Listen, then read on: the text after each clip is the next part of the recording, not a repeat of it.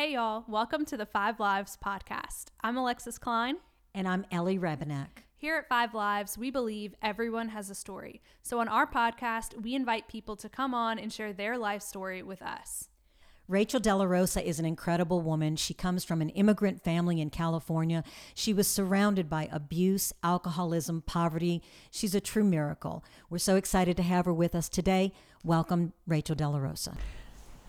Hi, guys. Thank you so much for having me. What a privilege to be here and to take part in sharing uh, part of my story. Uh, what an honor. Thank you guys for inviting me.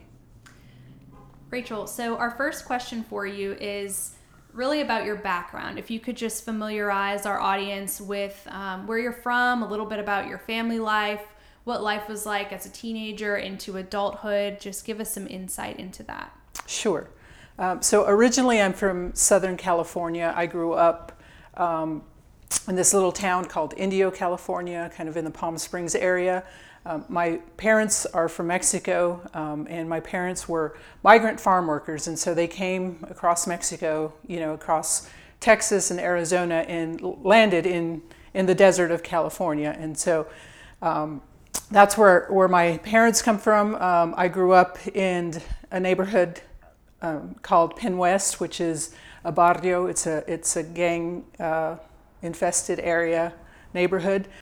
So I'm the youngest of nine. Uh, I have six brothers and two sisters, and um, you know life was life was difficult for us growing up. Um, my parents uh, they both worked hard, um, but it, it, wasn't. They weren't working hard to put stuff in our hands. Uh, it was they were working hard to put food on the table, and so uh, growing up, life was a struggle. Um, my dad was a severe alcoholic, and so he would uh, often, uh, you know, manifest that in, a, in, an abusive way towards my mom. Um, sometimes I'd see him, uh, um, you know, I'd witness him beating on my mom. One time, uh, I, I can remember as a little girl, um, my dad pushing my mom down and uh, grabbing a knife and putting a knife to her throat. Um, and so that was a very, very traumatic experience uh, for us. Um, I also had brothers that were in gangs. Um, you know, we lived in a neighborhood where there was, uh, we, it was notorious. We called it, there's one way in and no way out. Um, and so there was a lot of gang rivalry. I can remember as a child having to hit the floor sometimes when you'd hear the bullets outside. We were trained to do that, um, to lay down in the hall so that we wouldn't get hit by bullets. You know, I've had um, a brother that's been shot, another brother that's been stabbed. I have another brother that spent the majority of his life in prison. Um, you know, I've, I have some siblings that are still struggling with addiction uh, all these years later.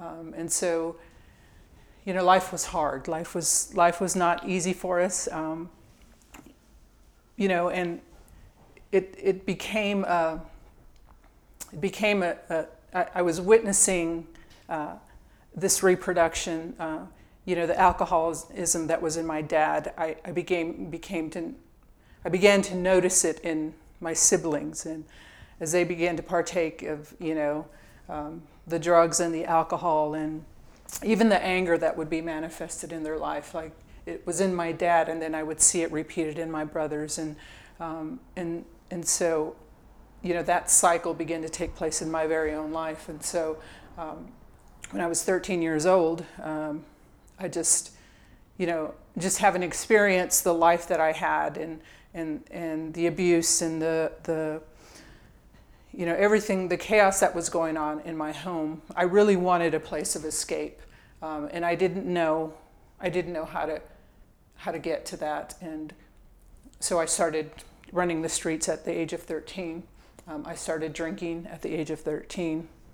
At first, it would be just, you know, on the weekends or, you know, whenever I would hang out with my friends. Um, but it wasn't long. Uh, by the time I was in high school, um, I was a full fledged alcoholic. Uh, I would skip class. I would, you know, get alcohol however I could. And so, um, you know, I began to be the very things that, that I was witnessing happening in my family what what was maybe the root like you're saying mm-hmm. at 13 you started drinking or whatever was it was it really to be cool or was it because you had a lot of anger mm-hmm. inside of you or fear or what do you, what would you say started mm-hmm. leading you down that road I think what was happening for me as a child was that I was watching, um, I was watching how um, my siblings and, and my dad especially, um, how they would cope with the situations. You know, most of our most of our situations came from you know being in poverty and all the things that come along with that, not having enough, worrying about bills, worrying about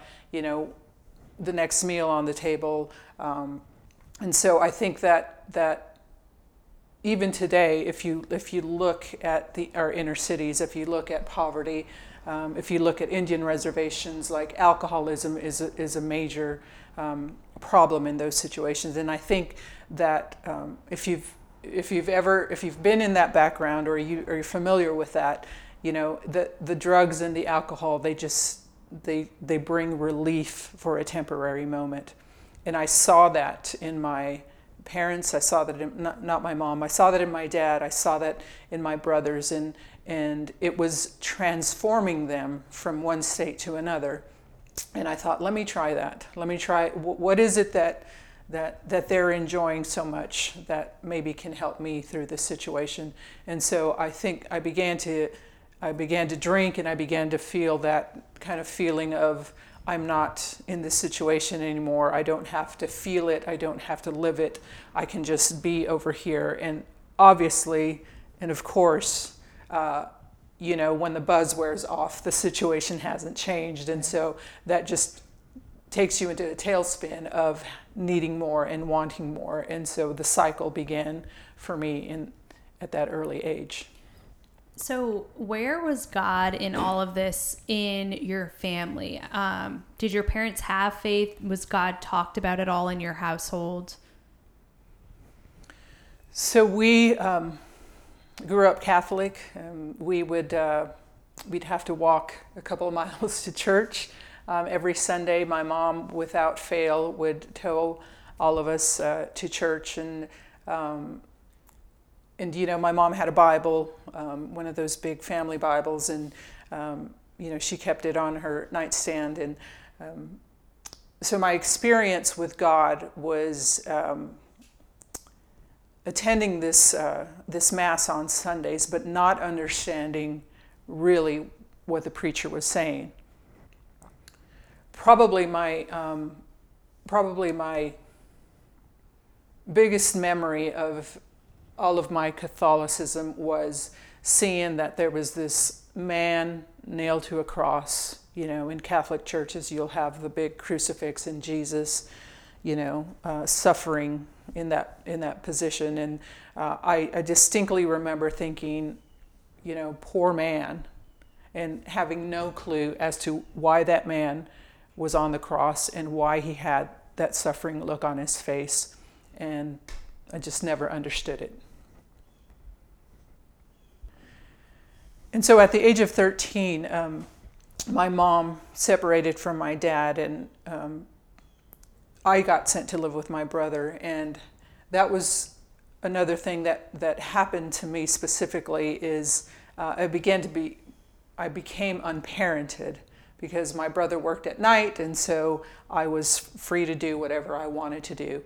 Um, and so at 13, I stopped going to church because I wasn't I was no longer under my mom's supervision and I didn't have to I didn't have to go and so my Catholic experience ended at age of 13 as well. Okay, so Rachel, can you kind of walk us through from being 13 years old to um, going through the rest of high school? What did that look like being raised by your brother and being so young?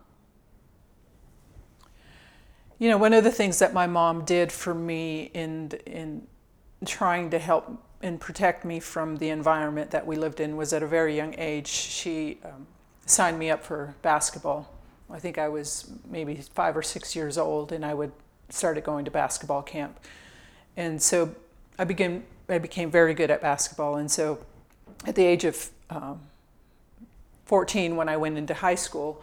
Um, I was a pretty good player and, you know, started getting uh, letters from colleges just saying that they were interested and, you know, in the future maybe they, you know, would contact me. And um, so as my basketball career progressed uh, in high school, um, you know, I, I wasn't a good student at all. I was drinking all the time. I would cut class. Um, but because I was such a good basketball player, um, my teachers would pass me. And so um, that's one of the things that, that as I look back, I, I think it was a real injustice in my life is um, not having the opportunity um, to make the most of my education. Now, my parents, um, education was not a priority. It was important, but it wasn't at the top of the list because of just everything else that we had going on in our family. Um, absolutely, we we needed to go to school and we needed to do you know well in you know not not get any bad reports from the teachers. Um, but as far as casting vision for my life and maybe maybe your education or maybe this basketball scholarship can get you out of this. Uh, that was something that was never brought up in our family. Um, I don't know if it's just because um, you know, like I said, it was just not at the top of their list uh, because they didn't know any better. Both my parents uh, were undereducated. My mom has a third grade, um, you know, education, um, uh, and so uh, it became, you know, just another opportunity um, for me that that I lost uh, when um, I became a senior in high school. I hurt my back, and so the college offers, you know, were off the table. I went to a junior college and started playing basketball again and did pretty well and got a scholar, college a couple of college offers um, but because i was so um, i was so addicted to the alcohol like i didn't want to leave that life to go start another life that i didn't know and so i just turned the scholarship down so then what happened after that once you turned the scholarship down what did you decide to do at that point once I turned the scholarship down, um, really, I didn't. I had no direction in my life. Um, I went to school because I played basketball, and so once I stopped playing basketball, you know, I had no desire to get a degree or you know to further my education. It just it just never crossed my mind, and so I stopped going to school and I got a job, uh, moved to Los Angeles, and started uh, working for a company in Los Angeles. Okay, so at this point, you're 21 years old. You're in Los Angeles, a city you've never been in before. Um, what happens after this? Where, what kind of job did you get? What kind of direction did you see your life going? Or at that point, was it just a daily trying to get by? So when I got to Los Angeles, I really had I I went to Los Angeles because I didn't have anywhere else to go. Uh, I didn't know what to do with my life. Um, my sister was living in Los Angeles, so I moved there. She got me a job working at an insurance company, um, which was fine, but it was really, you know, just pushing papers, and so it, it, I didn't find any life in it. Um, but what I did get was a paycheck, and every paycheck that I got went to drinking, smoking pot, and that's how how my life was spent. So I met this guy, um, and within a month we were living together and we'd moved in together and uh, you know he was a, he had a good job he was an electrician made a lot of money um, but it wasn't long before I found out that uh, that he was addicted to crack cocaine um, and so um, you know we spent most of our money on drugs and alcohol and all of that and so soon um, after not paying our rent and not paying our light bill, not paying our utilities, um, you know, trouble came quickly. Um, and so um, one day uh, I got a phone call and it was my boyfriend. He was calling from jail and he said, Hey, I got arrested um, for trying to buy crack cocaine from a cop. He said, Do you have any money? And I said, Well, we have the little bit that we were going to give towards the rent. And he said, Come bail me out and then we'll make it work. And so um, I did just that. Uh, I spent the last $600 that, that we had uh, on bailing him out and, you know, came home. Next morning, he was gone. He left and uh, didn't know where he had gone. And so, and that really, that day became uh, the dark night of my soul. I had an eviction notice on my door. Um, my, our electricity had been cut off. We had no food. And uh, that night I remember thinking, I have become what I've been trying to run away from my whole life. That cycle that I saw um, repeated in my family um, was now me. And so I distinctly remember thinking, I don't want to live anymore. I don't have a purpose for living. You know, it was it was a night of just hopelessness and desperation. Um, it was literal darkness because we had no power, and I just um, laid on the floor and cried uh, because I really just wanted to end my life. Then suddenly, I said, God, if you're real, I need you to help me right now because I don't want to live anymore. And I remember that someone had given me a Bible and I had tucked it away in my closet. I'd never opened it, but that night I went over, picked the Bible up, and I just held on to it and I said, God, help me. I don't want to live anymore. And in that darkness, I began to feel hope. Like the darkness literally started to lift off of my shoulders. And what I now know was the Spirit of God speaking and breathing life into me because He had a purpose for me and I just didn't know it. And so He began to minister to me there in that darkness, in the middle of my eviction, in the mi- middle of my um, abandonment. When my boyfriend had abandoned me, when I found myself literally with nothing, about to be kicked out on the street. I'd even gone as far as trying to look for something to eat in the house, and the only thing that I could find was a leftover hamburger that we had thrown away the night before. And when I went into that trash can, that's when it hit me that I had come to the end of myself and that I no longer wanted to be in this world. But God came down that night and He visited me and He breathed hope into me. And it was maybe a few hours of crying and wrestling and talking to God and Him breathing life into me until I could pick myself back up. I believe that that was the day that I had an encounter with the Almighty God who said, I have a life for you, I have a purpose for you. So, my question to you is what did you do the next morning? Obviously i'm assuming you stayed in that in that place at least for a mm-hmm. night. And when the morning came what was your next step? So when the next morning came I, nothing had changed. I still had the eviction notice. I still had no power in my house. And i also had an appointment for physical therapy because i had injured uh, my back. And i would go to physical therapy that next morning and my therapist, unbeknownst to me, is a Christian. And she says, Rachel, so good to see you. I go in and, uh, and she says, How are you doing today? And I said, out of my mouth shot, uh, I'm still living in sin, but I guess I'm doing okay.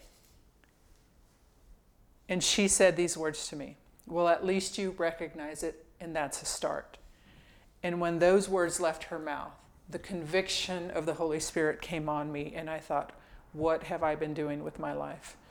And she invited me to church, went to church, and it was at that Sunday church service that I made, you know, the proclamation in public that uh, I was giving my life to Christ and that He was going to be my Lord and Savior. That's incredible. That's absolutely yeah. Incredible. As I look back, um, there was a family who didn't know me, uh, just came up and introduced themselves to me, and I said, "Listen, I, I, I, um, I don't have a place to live," and they said, "Come, you can stay with us." And I slept on their couch um, for a few weeks, and then, um, and then they built their garage out for an apartment for me, and I became part of the, their family. She became a mentor to me, and she still is very dear, dear to my heart. Um, Susan, who lives out in California, um, really just, uh, you know, the, the, Bible says that God uh, puts the lonely into family, And even though I had a, a family in the natural, there was such loneliness in me because of, um, you know, everybody in my family was trying to protect themselves and trying to do the best that they could. Um, but as a child and as the youngest of nine, I found myself to be this lonely little girl, just hiding, you know, trying trying her best to uh, to not be hurt uh, by the world. And um, but but God, but God came in, and when I gave my life to Him, He scooped me up and He said, "Here, I'm going to show you what family is like." I planned on getting water baptized, and so I called my mom up and called my sister up and said, "Hey, I'm I've got given my life to Jesus, and I'm going to get baptized." And so my family made the drive up, you know, two and a half hours to come to my water baptism.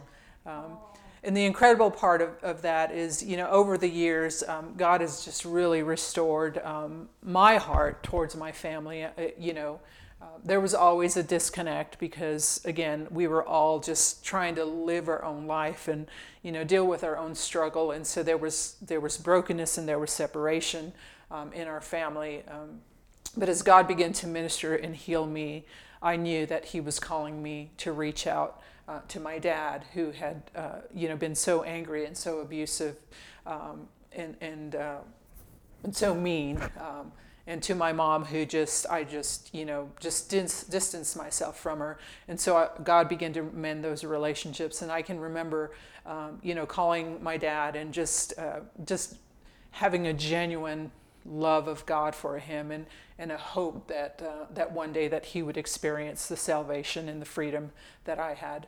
Uh, my dad has since passed and, um, you know, he, he began to soften uh, at the latter part of his life.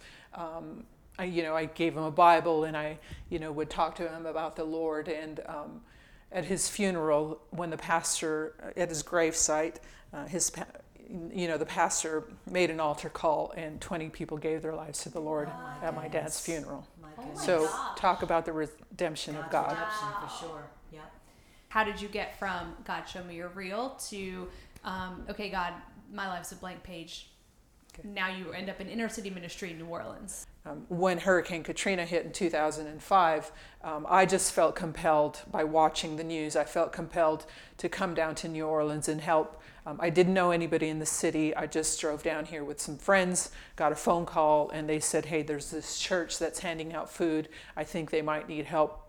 Pulled up, and I got introduced to my friend Deborah Hoffman, who's now my friend Deborah Hoffman, who was managing the relief work. And uh, she and I met that day, um, and we just began to talk about the poor and the need in the city. Um, and then God led us into this community called Holly Grove. There was this eerie quietness, which, you know, I'll just equate to death because there you could hear no birds, no cars, no children, nothing. It was just this eerie sound of quietness. Um, as people came back, you know, uh, you know, it was exciting to provide them with a plate of food and a drink of water um, but really to look into their faces and see the devastation and the hopelessness um, that they were living because they had just lost everything um, and they didn't know where their hope was coming from. I distinctly remember one time meeting uh, this elderly couple who were sitting on their steps, and we drove by and we gave them some food and water. And uh, we said, "How's it going?" And they said, "Well, I think we're just we're going to give up. We're just going to it's too much work. We're just, we can't do it.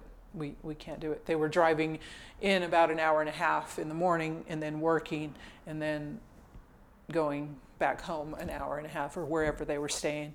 Um, and so we prayed with them. Like we just sat there and just prayed that God would give them strength, um, that God would give them what they need. Um, in that moment. And um, you know, they they even talking to them today. Bob has passed away, but Charlotte is a dear friend of ours in the community, and she will pinpoint to that day where she says that was the dark night of her soul, where her and her husband were ready to give up.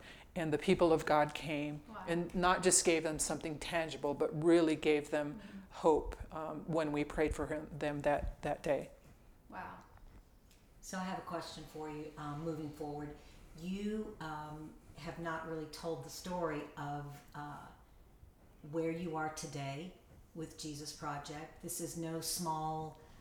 Um, it, th- this is a major. This has become a major um, influence in the city of New Orleans, in particular Holly Grove.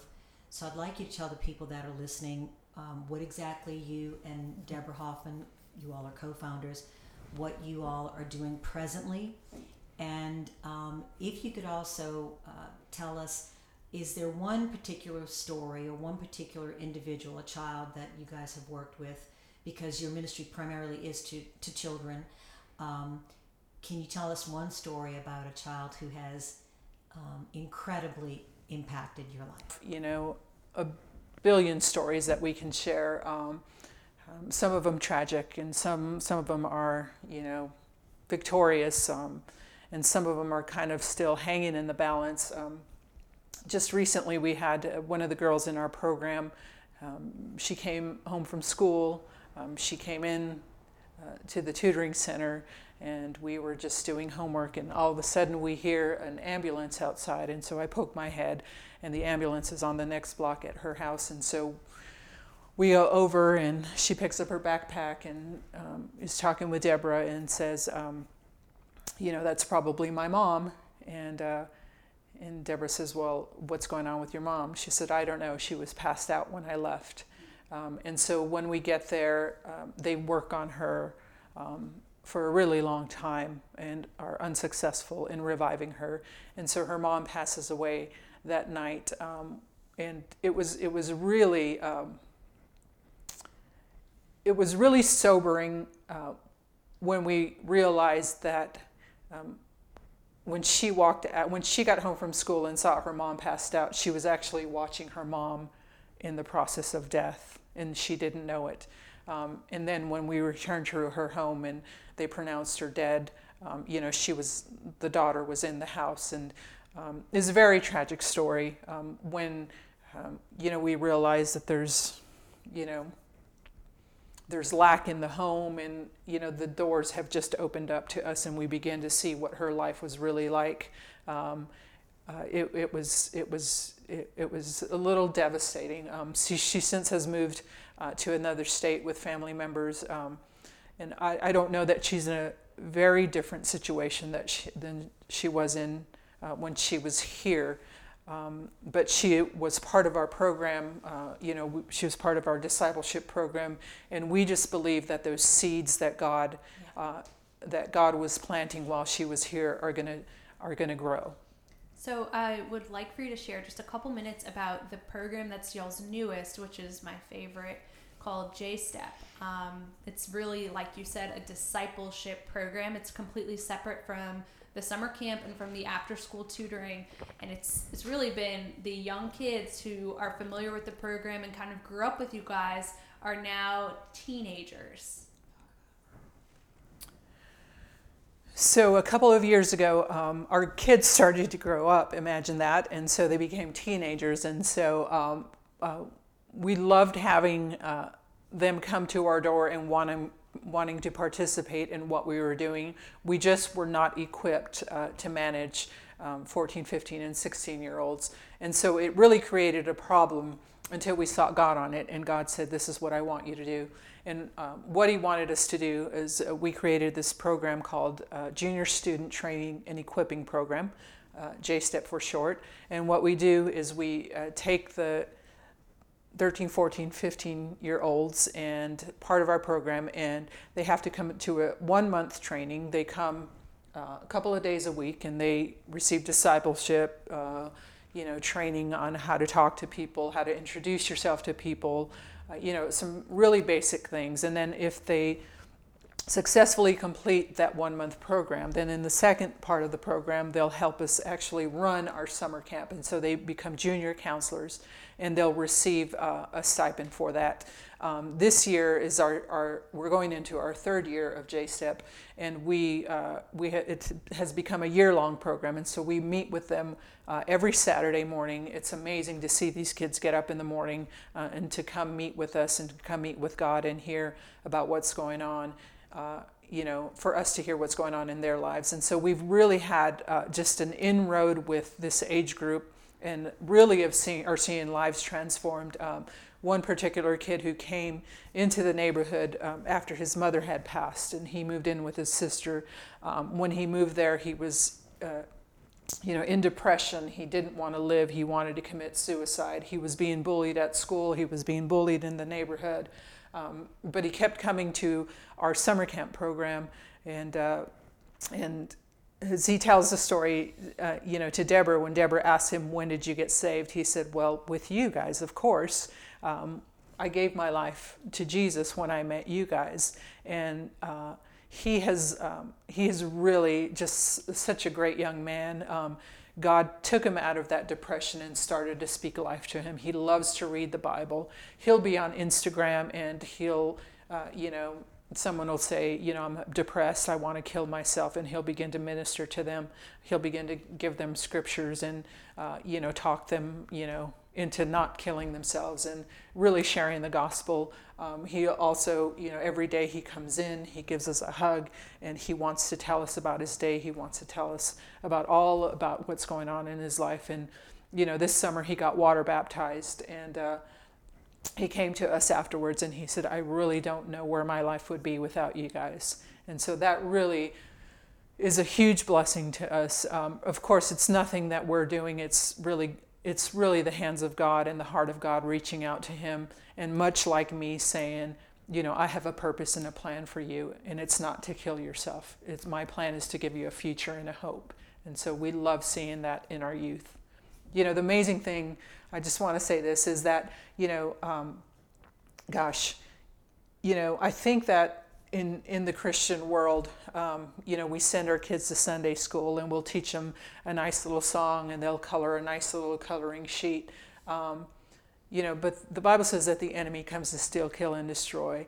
And the enemy is not, you know, playing games with our children. The enemy is on full attack, you know, to steal, kill, and destroy our youth and even our kids. If you read anything about, you know, uh, you know the the sex trafficking and the pornography and uh, you know just the drugs and here in New Orleans, uh, the crime that is occurring at such a young age. That is the devil on full attack mode. And as the body of Christ, we really have to equip not just our youth, not not just our our our adult you know believers, but we really have to start seriously considering arming our children with the Word of God and, and, and realizing that they're not too, too young to understand what God is. They're not too young to understand the difference between darkness and light, and that they have weapons and they have, uh, and I'm talking spiritual weapons, and they have the Word of God and they have, uh, you know, they have the power to overcome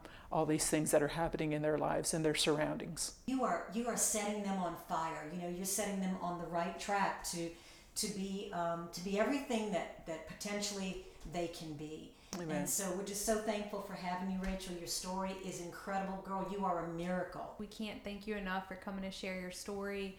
It's incredible. I mean, just to just to think about how short of a time I've known you, and to see the hand of God just from all the way back then kind of bring you down here to our city and you and I become fast friends, and um, and to see this program grow and to see these kids grow up is really mind blowing. Just Amen. just to watch, you know, they used to be so small and now they have mustaches, and you're like, what's going on? Um, but you can really you can see the joy that these kids have in feeling affirmed and feeling believed in. Um, and doing something about that. You know, it goes beyond just, oh, I know I'm special, but these kids actively pursue leadership and we have outreaches now and they're in charge of certain parts of yes. the outreaches that used to be the thing that they would get the the free gift and now mm-hmm. they're giving back to the community and yes. I think what's so cool is that the kids in that community it's it's transitioning from they're watching out of town volunteers come and spread the gospel or spread help and now it's kids within the community who have grown up through this program are now giving back to that very community. So for the younger kids watching, that's now their their measuring stick and Amen. their role model, which is amazing to think what that's going to look like in that neighborhood 20 years from now. Amen. across the street from your ministry now, there's a great little bakery um, that's well known all over the city. The neighborhood is safe and clean, and it's enjoyable to be there. People my age are buying property over there, and it's really something to behold. It's it's amazing. Glory to God. Glory to God. Thank you, Rachel, so much. It's a pleasure being here. Thank you, guys. If you're interested in learning more about Jesus Project Ministries and how you can be a part, visit JesusProjectMinistries.com. Thanks for listening to the Five Lives podcast. This has been a production of Five Lives Ministries. Any attempt to sell, distribute, or reproduce this content without the express written permission from Five Lives and its speakers is prohibited by law. Five Lives, Everyone Has a Story. Copyright 2020.